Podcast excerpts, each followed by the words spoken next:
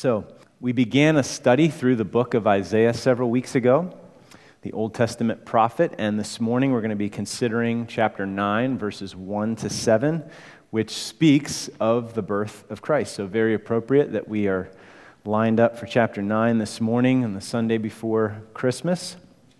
Um, so, if you can turn and have your Bibles open there, if you wouldn't mind standing in honor of God's word, and I will read those seven verses here, if you'll follow along as I read.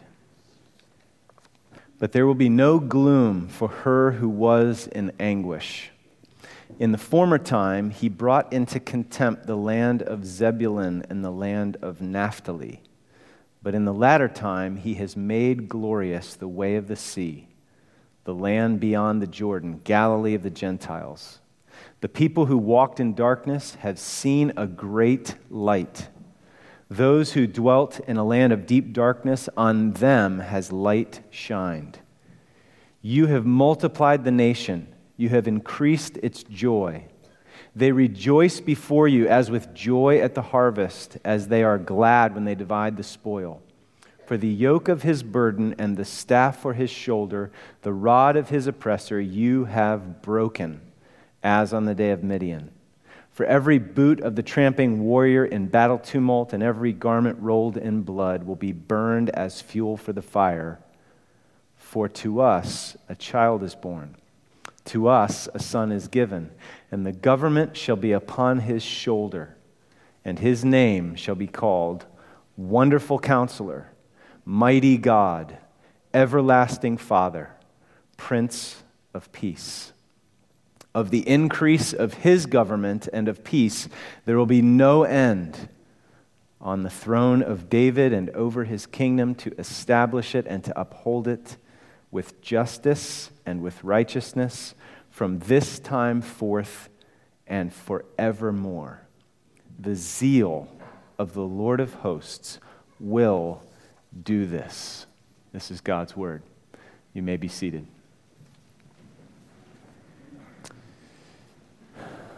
Join me as I pray.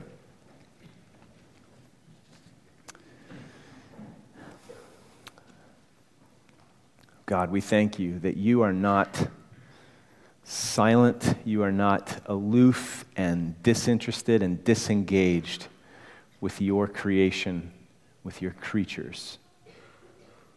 Thank you that you are a speaking, revealing God. And you have spoken at many times and in various ways through prophets just like Isaiah. And I pray that you would give us ears to hear this message that was penned by him so many years ago. And Lord, we thank you also that you spoke in a final and full way through your Son. This child, this Son that this text speaks of, the wonderful counselor, the mighty God, the everlasting Father, the Prince of Peace. And I pray that we would see him in all of his glory and that we would trust in him.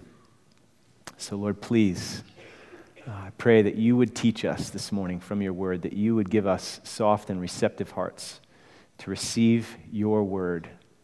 I pray that you would fill us with the peace and the joy that Jesus came to give us. And Lord, we ask it all in his precious and powerful name. Amen. Okay, for any of you that may be not familiar with the storyline of the Bible, um, maybe you only come to church once or twice a year around Christmas or around Easter. And this is for the rest of us as well, even if you regularly go to church every week. Let me just give you a quick overview here, in a sense, with an eye to the passage that we're going to be studying here in Isaiah 9. Um, so it all starts appropriately in the beginning. God created the heavens and the earth, which means we're not a cosmic accident like Elizabeth and Rollins. We didn't evolve from primordial soup. There is a designer behind all of this, and God had a purpose for his design. He made us, he made us for himself. We were created in his image to reflect his radiant character, just like the moon does the sun. So he spoke into the darkness in the beginning, into the nothingness, and he said, Let there be light, and there was light. His word created all that is in this universe, from stars that are the size of the, the orbit of Jupiter. Do you know there are stars out there that big, probably bigger, that would fill the orbit of Jupiter? Our sun is just an average star. So his word just spoke all of that into to being, his omnipotently powerful word. So everything from those ginormous stars down to quarks bouncing around at the subatomic level. And then he formed Adam and Eve and he gave them more words. His words were intended to give them light and life. And the words that he gave them were incredible blessing, they were freedom, and then there was one prohibition. And the purpose of that prohibition, not to eat from one particular tree, was so that they wouldn't die. Now, have you ever wondered why, as a child, and maybe some of you children in here experience this now, some of us bigger kids, it was a while ago, but as a child, you used to think that there was a monster under the bed, right? Well, ultimately, the reason that we think there's a monster under the bed is because there is a monster under the rug of the universe. God's enemy, Satan, slithered into the garden after God had created everything perfect, and he called God's word and his good character into question. And Adam and Eve bought those lies, they ate the fruit, and they plunged the human race into darkness. It's where death comes from. It's where all the brokenness and suffering and evil that we see all around us and see within us, it's where it comes from. We've been buying the lies ever since. If we're honest, we know that the darkness and the evil in this world is not just out there. You know, it's not just with the terrorists or the murderers or the thieves. It's in each and every human heart, each and every human heart in this room. We are all born bent and broken. You don't have to teach a two year old to disobey. It's quite natural for them. Even when the instructions are transparently loving and for their good, it's just natural.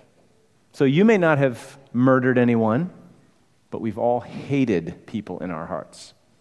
We've cut people down with our words, we've stabbed them in the back. You may not be a felon guilty of theft, but you've taken things that are not yours. You've cut corners, shaded the truth for your own advantage? How about lust and covetousness? How about selfishness and pride? How about a critical or a complaining spirit? How about failing to love our neighbor as ourselves? How often have we shrunk back from opportunities to love and serve because we care way more about our own interest than the interests of others? How about failing to love God with all of our heart. So these things are much more pervasive than we'd like to admit. And they are all what happens when we turn away from God. Like we're supposed to be moons to the sun. We turn away from God, in on ourselves, and we are self reliant and self serving and selfishly ambitious, and we're walking in the darkness. So every human being on planet Earth has done this. We're, we're not all as bad as we could be, but we are all bent and broken all the way through our minds, our emotions, our attitudes, our actions, everything. So the Bible, God's Word, tells us the honest truth. It, it shines light into that darkness. We're much worse than we care to admit. We, we love to try to look around and compare ourselves with others. You know, maybe God's going to grade on the curve. But our insecurities and our anxieties and our fears actually betray us. We know we haven't measured up. So some people, though, you know, they act better than most, and they can get pretty confident in their self justification, self righteousness. I'm better because I'm better. We're often blind to that self righteousness when it's present in us, but we see it really clearly in somebody else, and when we see it, we know what it is pride, self righteousness. It's ugly. We don't like self righteous people. So, a significant part of the Bible storyline is showing us over and over and over again that we are bent and broken, and we need the mercy of God. We need Him to save us. The Bible also makes it abundantly clear that God is both incredibly patient and gracious and that He's a just judge who will never bend or compromise or fail to do what's right. So maybe that's good news, but maybe that's really scary because we're bent and broken. Okay, He's gracious and merciful, but He's just. Uh oh.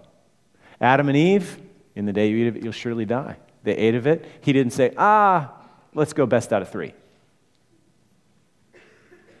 They eventually died. They were cut off spiritually. They were ashamed. They knew they were naked. But God came and He was gracious. He sacrificed animals and clothed them, covered their nakedness. But they were kicked out of the garden. With His people, the Israelites in the Old Testament, time and again He rescued them, like when He brought them out of Egypt by Moses' leadership. But they're grumbling, they're complaining, and he had to judge them. And the adult generations all died in the wilderness. They didn't get to go into the promised land. So here's the thing all leading up to our passage in Isaiah, by the time we get to the book of Isaiah, here's the situation. Under King Uzziah, after Solomon, Israel, the people of God, had been split into a northern and a southern kingdom. King Uzziah had reigned over the southern kingdom for, for 50 plus years, and he had just died. Under his reign, you know what? The kingdom had prospered. But with the prosperity, they stopped relying on God. They stopped listening to and trusting his word. They were self reliant and self centered. And then some political military threats grew strong, and they took matters into their own hands rather than trusting in the Lord. They trusted their own wisdom. They looked to buy military allies in order to save themselves. Okay? So God sends the prophet Isaiah to them. Rather than listening to this gracious word, light into their darkness, hey, come on back, you got to trust the Lord. Instead, they stick their fingers in their ears when Isaiah is preaching.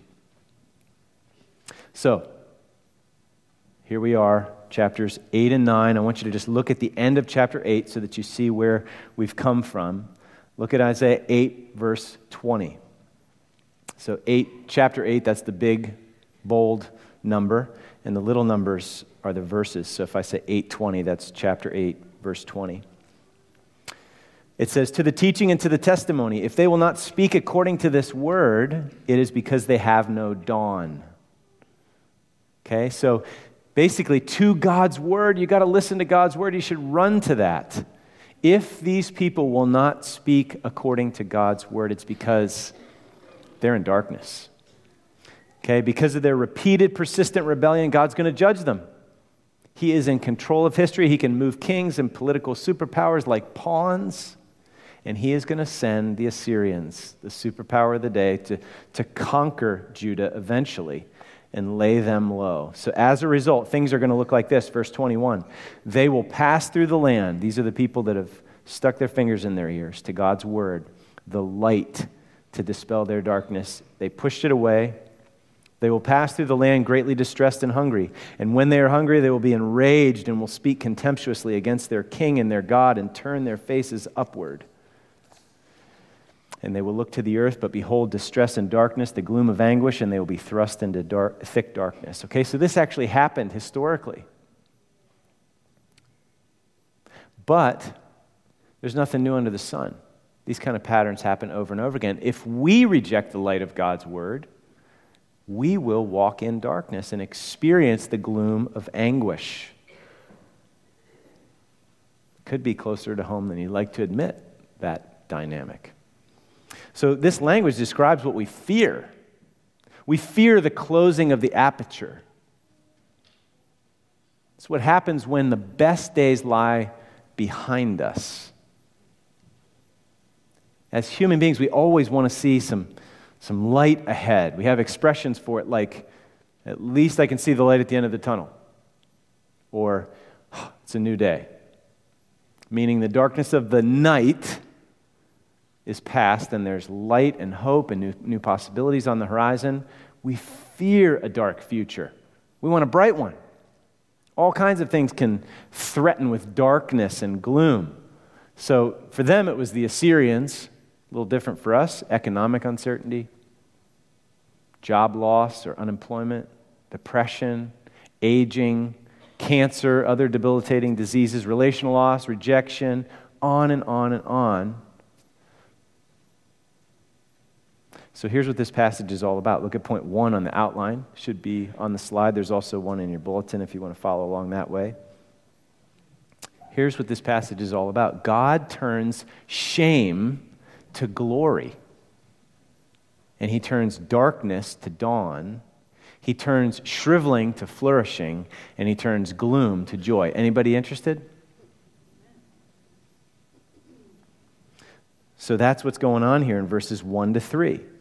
And then what's going to happen is we're going to see how he brings that about in verses 4 to 7. Okay, so that's kind of the outline of where we're headed.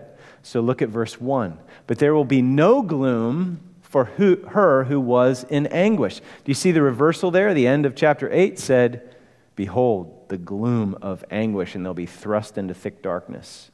No hope, no future. But then verse 9 comes on the scene and God has brighter days planned. He has hope up his sleeve. In the former time, he brought into contempt the land of Zebulun and the land of Naphtali. Okay? Now, Chad has a slide here. I know this. So, when, you're, when we're going through Isaiah, and if you're not real familiar with the Bible, you can be a little bit put off by all these historical things that you, I don't have a clue what that is all about. Uh oh. Well, that might be a worthless slide. Um, it's not Chad's fault. Um, anyway, maybe I can just explain it verbally. So, if this is Judah and this is Israel, the northern kingdom, Zebulun and Naphtali are up here and Assyria is up here. So, who gets hit first? Zebulun and Naphtali. They get the lash first. Okay?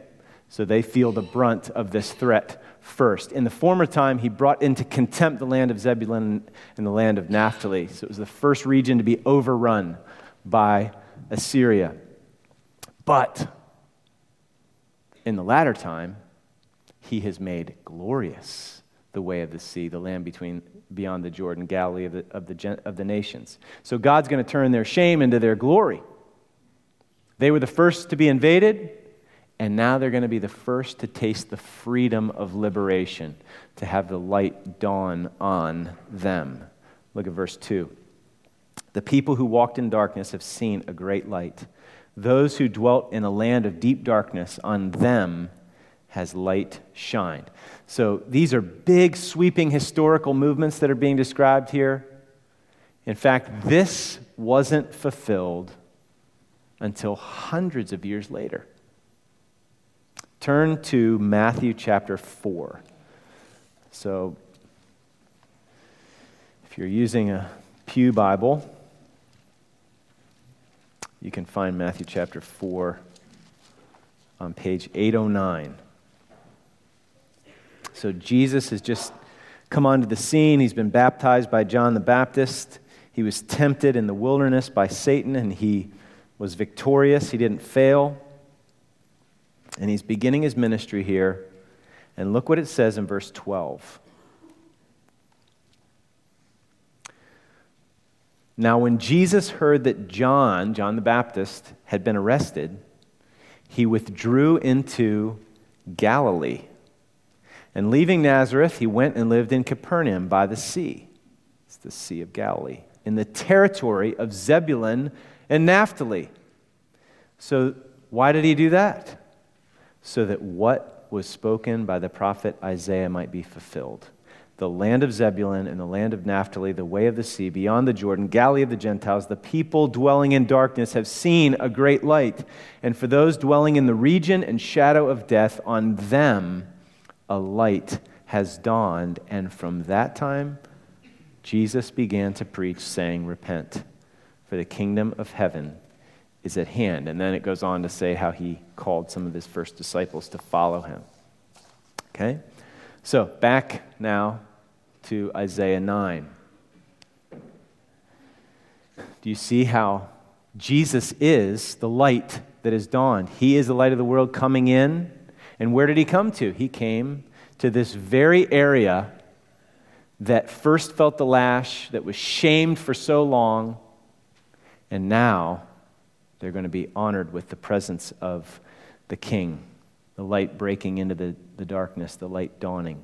Look at verse 3. You, Isaiah writing, he's referring to God, you, God, have multiplied the nation. You have increased its joy. They rejoice before you as with joy at the harvest, as they are glad when they divide the spoil. So, what happens when, when light dawns, when this light dawns? People rejoice like they do at harvest or after a great military victory, okay, which unfortunately for most of us probably, we just don't really resonate with that because, you know, we just go to the grocery store and we can get pretty much anything any season of the year. But if you are an agrarian society, harvest is a big deal. And especially if it's a good harvest, that's a really great time of rejoicing because there is abundance. And you know what? If you are constantly under threat and you're going to get stomped on by some bigger kingdom, if instead of becoming spoil, you experience victory, oh man, you're going to be rejoicing. So basically, in the, the expressions of the day, Isaiah is picking two of the best illustrations of just the height of joy and rejoicing. Okay? We shouldn't be surprised because Jesus said that he came that his joy would be in us and that our joy would be full. Okay, so instead of the people of God shriveling up, they're multiplying. You've multiplied the nation. Instead of hunger, like at the end of chapter 8, if you remember, there is joy like at harvest. Instead of, instead of being the spoil for conquering kingdoms, they are glad like conquerors dividing the spoil. So this is an incredible reversal that is taking place. And we see that it all happens at God's gracious initiative. You have multiplied the nation, you have increased its joy. Just like we can't make the sun come up, we can't make the dawn break. That's God's work.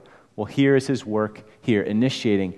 God demonstrates his love in that while we were still sinners in the darkness, he sent Christ, the light of the world, breaking into the darkness like the dawn. So, all this joy, multiplication, flourishing, all of this is happening. How's it going to take place? Um, I've kind of hinted at it already. But look how the text goes on. It happens by liberation from oppressors. Look at verse 4, second point here. How's this going to happen? How's all this joy going to happen? For the yoke of his burden and the staff for his shoulder, the rod of his oppressor, you, God, have broken as on the day of Midian. Okay, so God is pictured here like a freedom fighter fighting for his people. It echoes Egypt, right? They were under the yoke and the burden and the oppression of Egypt, under Pharaoh's heavy hand, under his staff. And what did God do? He broke it and broke them free. He liberated them, He delivered them. And then this Gideon reference, this day of Midian, again, if, if you are steeped in the history like Isaiah's readers would have been, you know, if I say, if I say like D Day or like VE Day, we probably have connotations, right? Because we know, hopefully, some of our country's history. Well, if you say to an ancient Israelite, like in the day of Midian, they're like, oh, Gideon. So the Midianites were, were you know, pressing in, this massive horde, all kinds of threats. You know, every time we had a harvest, they would come in and just wipe it out. And, and so we were basically living in famine conditions, and basically all the crops that we raised were just feeding these, you know, cruel oppressors. God raised up Gideon and he's, in, he's hiding in a wine press trying to thresh his wheat so that, that the enemies don't see it, so he'll have something to eat. And the angel Lord comes and says, Hello, mighty warrior. And he's thinking, Who? Mighty warrior. Is there one of those in here? It's not me. He's pretty weak. He's the, you know, weakest in his clan, he thinks. But God's going to use him. In fact, God wants to make it really clear that He is going to use him, that it's going to be God's might exercised. So He raises up this army, about 32,000 soldiers to go against the Midianites. What happened? God said, uh, You guys might take credit for this. Army's too big. Let's, let's just cut that down. Anybody scared? Go home. Okay, so 22,000 left. There's 10,000 left.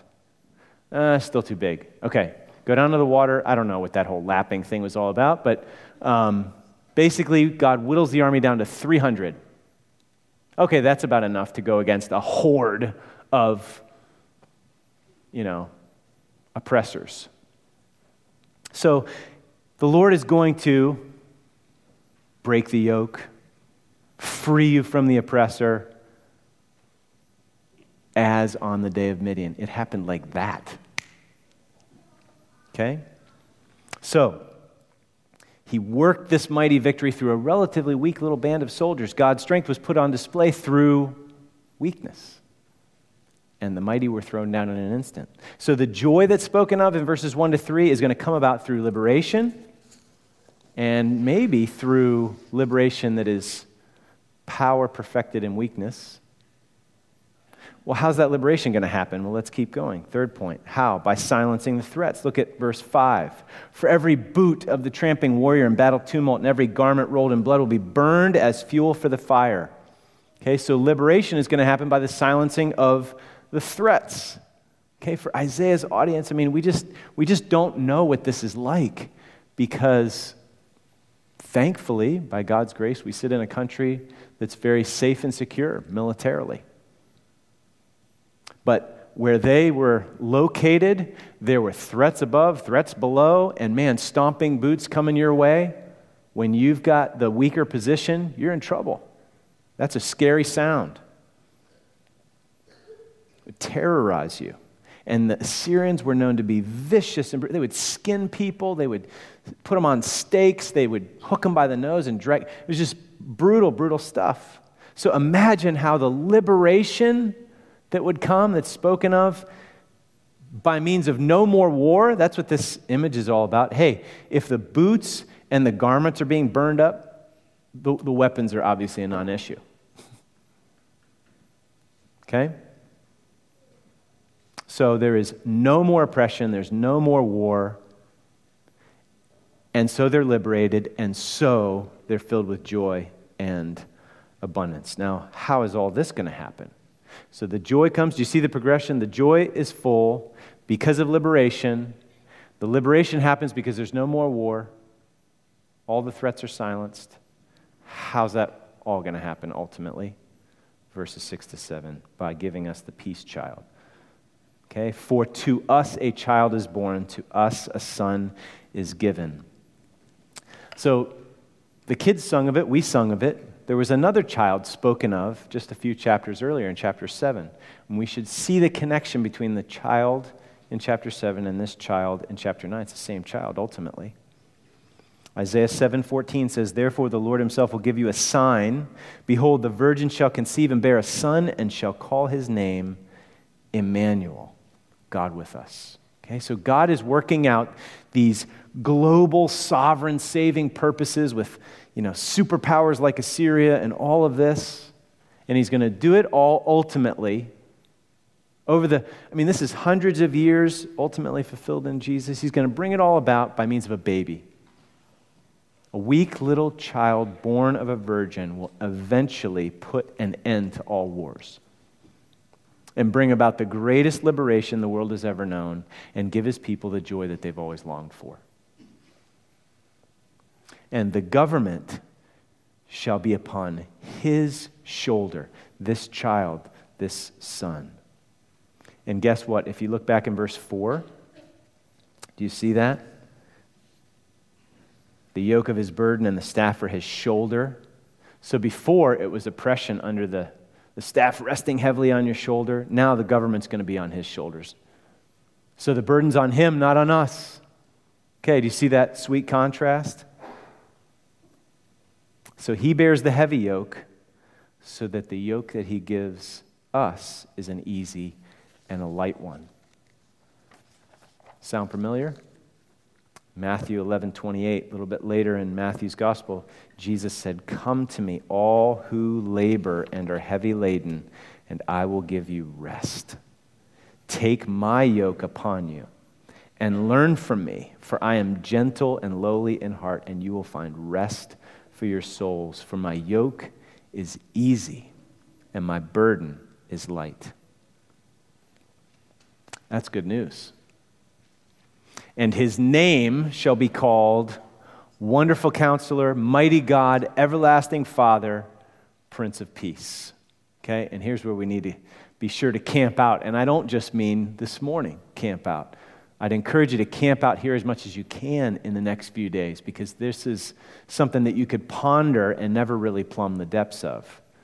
Okay, so listen to a quick summary here by a commentator now named Alec Motyer. The book of Isaiah is noted for significant names Emmanuel and Isaiah's sons. Their name, his na- those, the names of his sons had meaning in the book.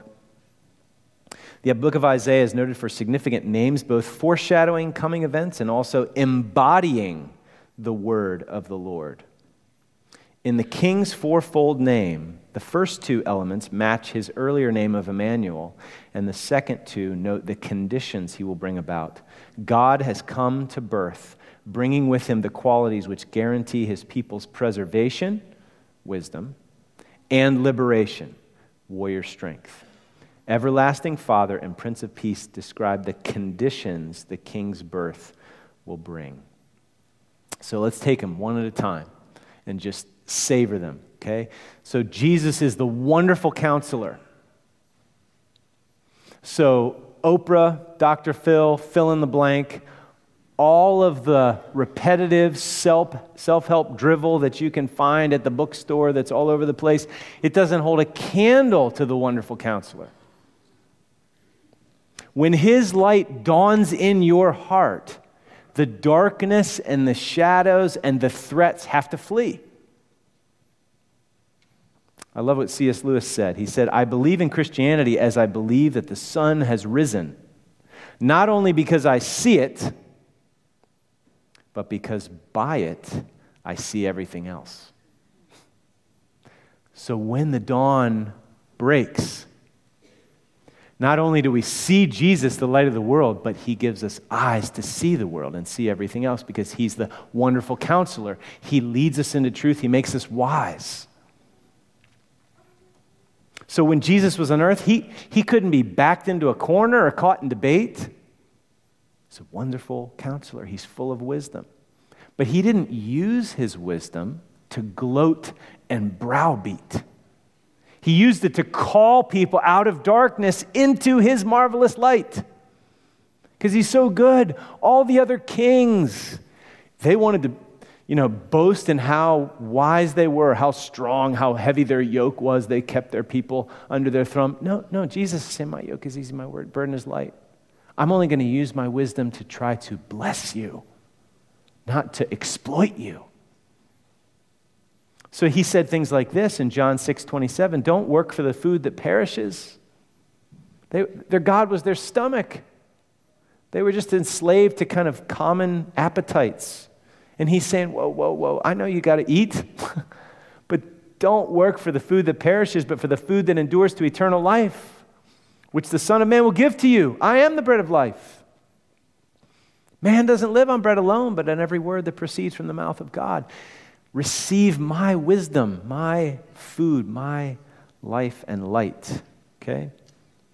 And then his wisdom as the wonderful counselor is ultimately displayed in the apparent folly and shame of the cross.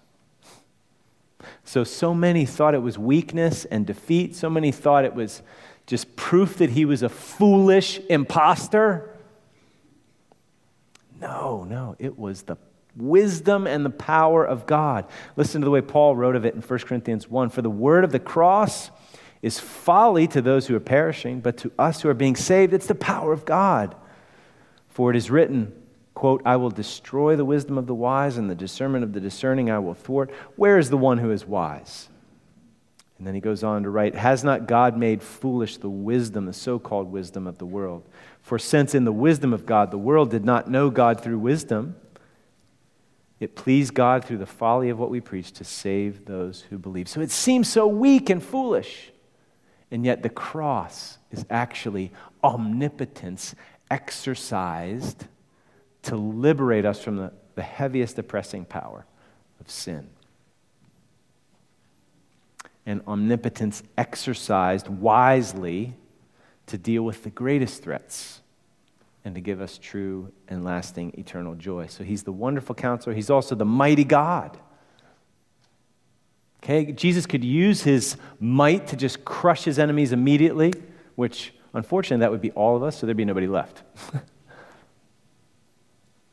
so instead of crushing his enemies immediately, he died for them. so that he could reconcile them to his Father and make his enemies his friends. Father, forgive them, they don't know what they're doing. When he was on earth, how did he use his power? He didn't, he didn't do miracles like magic tricks to show off. I love this quote by Tim Keller in The Reason for God. He talks about the purpose of biblical miracles.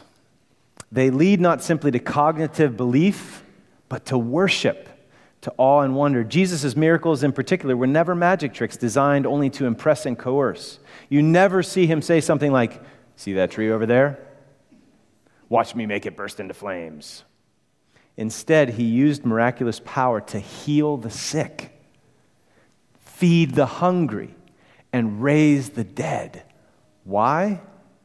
We modern people think of miracles as the suspension of the natural order, but Jesus meant them to be the restoration of the natural order.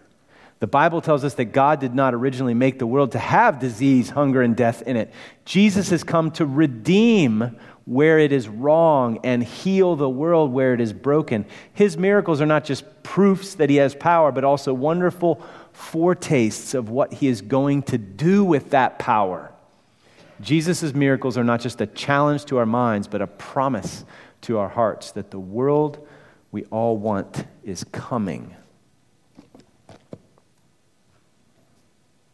That is Jesus, the mighty God. That's how the mighty God uses his power. Sweet. You could continue to meditate on that one for a while. He's also everlasting Father. I used to be kind of confused by that one. Hey, Jesus is supposed to be the Son of God. How can he be the Father? Anybody? You're not going to admit it. Okay. So I always thought that was kind of weird. You know, the Trinity, God the Father, God the Son. Okay, no. Again, we have to think, get back into the ancient Near East. How would they have heard that? And oftentimes, a king would refer to himself as a father to his people. Sometimes it was done in kind of like a condescending pat on the head sort of way. I will be a father to you, you know? Not this king. He doesn't exercise his leadership that way. He certainly doesn't abdicate that, that, that responsibility. He willingly bears that burden. I will be your everlasting Father. But he exercises that leadership, that provision, that protection, that care like this. This is how this everlasting Father, King, speaks. Jesus called his disciples to him when they were saying, Hey, who's the greatest? They were jockeying for position. And he said, You know that those who are considered rulers of the Gentiles lord it over them, and their great ones exercise authority over them. But it shall not be so among you. If you're going to follow me, it shall not be like that among you. But whoever would be great among you must be your servant, and whoever would be first among you must be slave of all. Why? Because even the Son of Man came, the greatest king even the Son of Man came not to be served, but to serve and to give his life as a ransom for many. And this is the same king that took up the basin and the towel and washed his disciples' feet. So, aren't you glad that his leadership is not passing away? Everlasting Father? It's good news. And then finally and climactically, he's the Prince of Peace.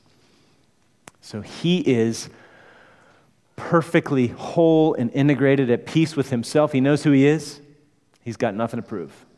And he is perfectly at peace with the Father, and he comes and lives and dies so that he can reconcile us to God. And when that peace has dawned in our hearts, then it starts to break out as we are peacemakers. And we are reconciled to others. So he is a king and a warrior, he's a prince.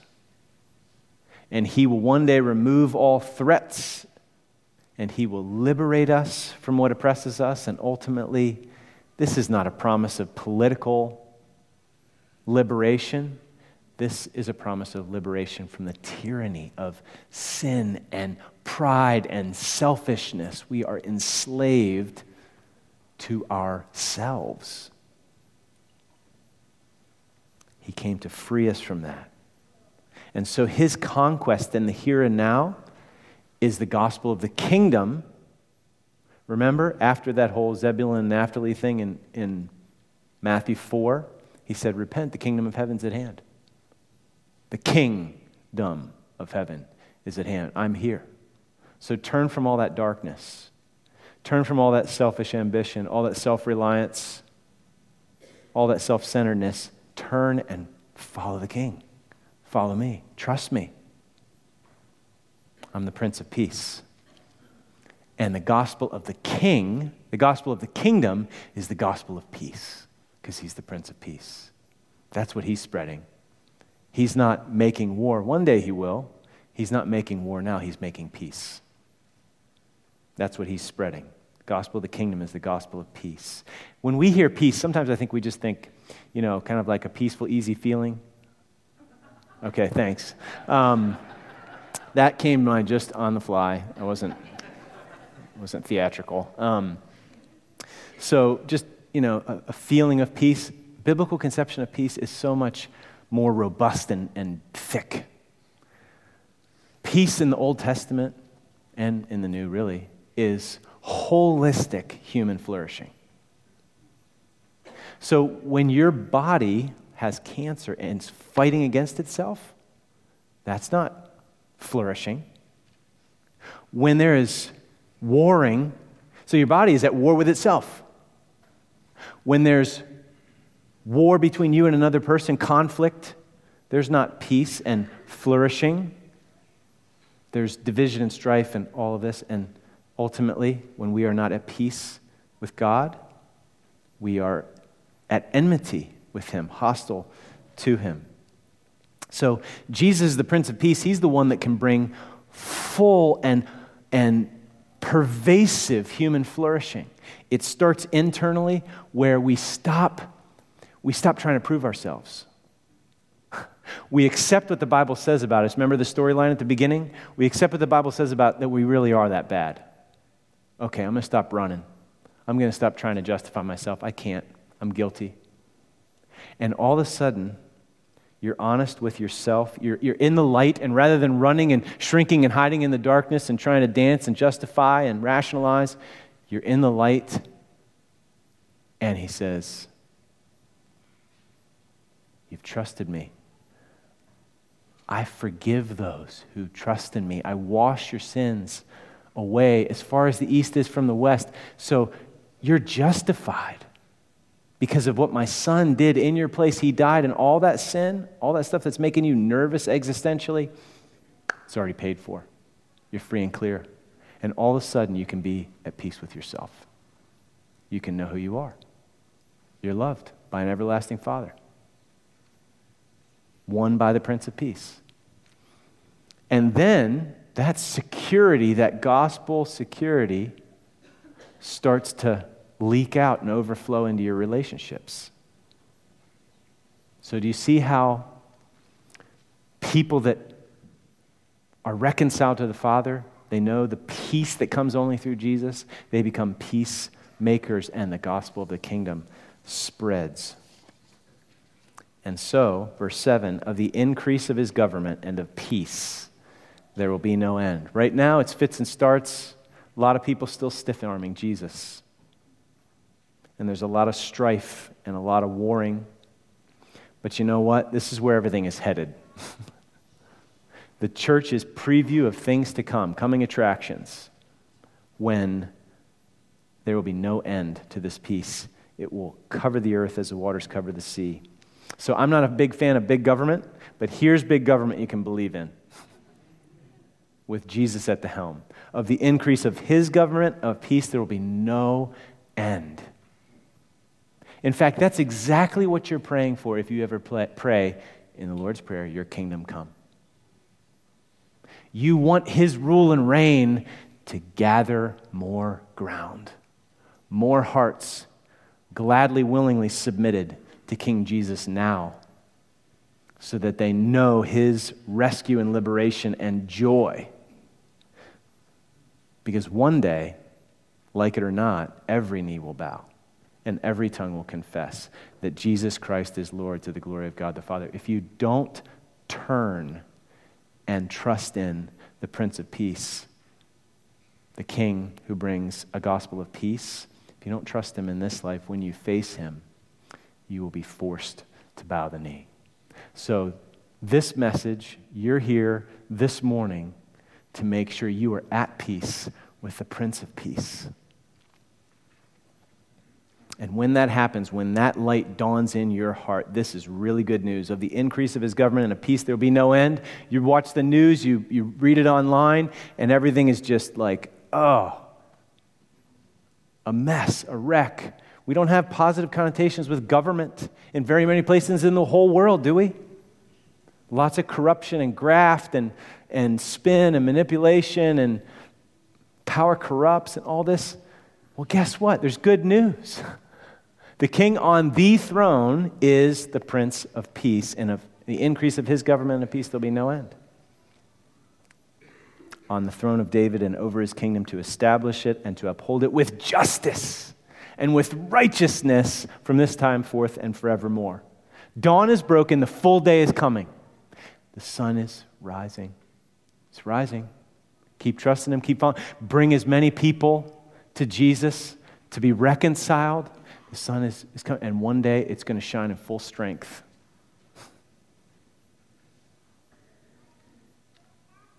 Because eventually, justice and righteousness are going to be pervasive when Jesus returns and sets everything to rights. You know what? In the new heavens and the new earth, when, when Jesus comes back and everything's all, all things are made new, if a car could break down in the new heavens and new earth, can't happen. Okay, I don't think we're going to drive cars.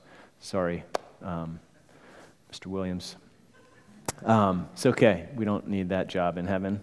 Um, but if they could break down, you would never have to wonder if your mechanic is trying to pull the wool over your eyes because he's going to uphold it with justice and righteousness from this time forth and forevermore. When you scroll through Amazon, you know, buying gifts for Christmas, if we were to do that in the new heavens and earth, we're not going to do that. You would never have to read any reviews. There would never be any safety recalls, no cheap workmanship, no cut corners, no fear of getting ripped off, no need for suspicion anywhere with anyone. Because you know what? Under Jesus' good rule, justice and righteousness flourish. Don't you want his kingdom to come?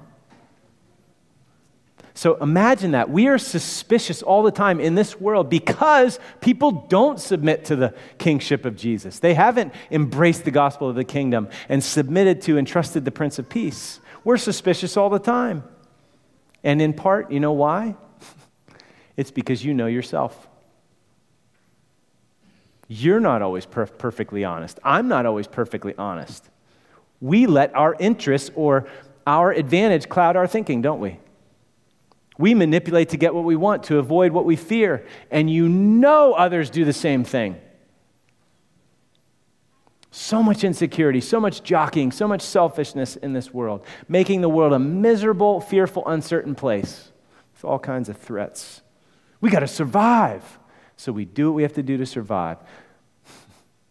And this word, this light breaks into all that and says, Whoa, if the Prince of Peace is at the center, if, if anybody on the planet is going to be light and salt, it's going to be light, it's going to be the people of God that, they don't have to jockey for position. They don't have to, to you know, manipulate to get what they want. They've got a father who loves them that's going to take care of them. And they are gladly submitted to King Jesus, the Prince of Peace, who rules with justice and righteousness. He's taking care of them. So, into this world that's so broken and bent and self centered and selfishly ambitious and prideful, how does God deal with all this? Come down yelling at us like an exasperated parent? No, for to us a child is born. To us a son is given, and he's a wonderful counselor, mighty God, everlasting Father, Prince of Peace. It's amazing, given our natural penchant for rebellion and darkness, given our pride and our self righteousness, self centeredness. so, how do you think the Lord accomplishes all of this? What's his heart in all of this? You know, we're so slow to learn, we're so prone to wander. What's his heart like in accomplishing, moving all of human history toward the day when, when it will be nothing but righteousness and peace? You think he does that reluctantly? You know, you screwed up again this week. He probably just barely puts up with me. Begrudgingly, you think that's how he does it? You think he does it half heartedly? No, look at how this passage closes. The zeal of the Lord of hosts will do this. Folks, God is not wishy washy. He's not a vacillator. He's not indecisive. He's not apathetic. He's not indifferent. He's not aloof or disinterested. He is zealously wanting to work that liberation and joy and peace into your soul and into this world. That's really good news. He is doing it with all his heart and his soul. I think the reason we shrink back sometimes is because we think, can we really trust him? Well, remember the story? Did God really say he's holding out on you? You can't trust him. That's what got us into this whole mess in the first place and brought the darkness. So Isaiah says, to the testimony. Listen to the word, the light, the wisdom of the wonderful counselor.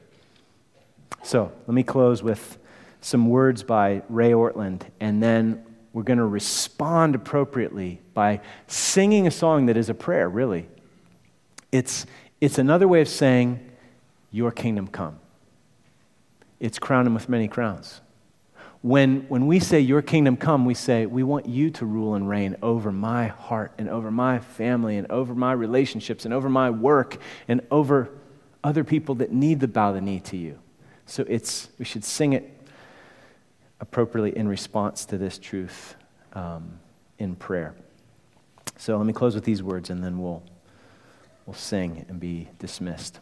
So, who is this all powerful new figure striding across the world stage? Through what magnificent person does the zeal of the Lord renew the world forever?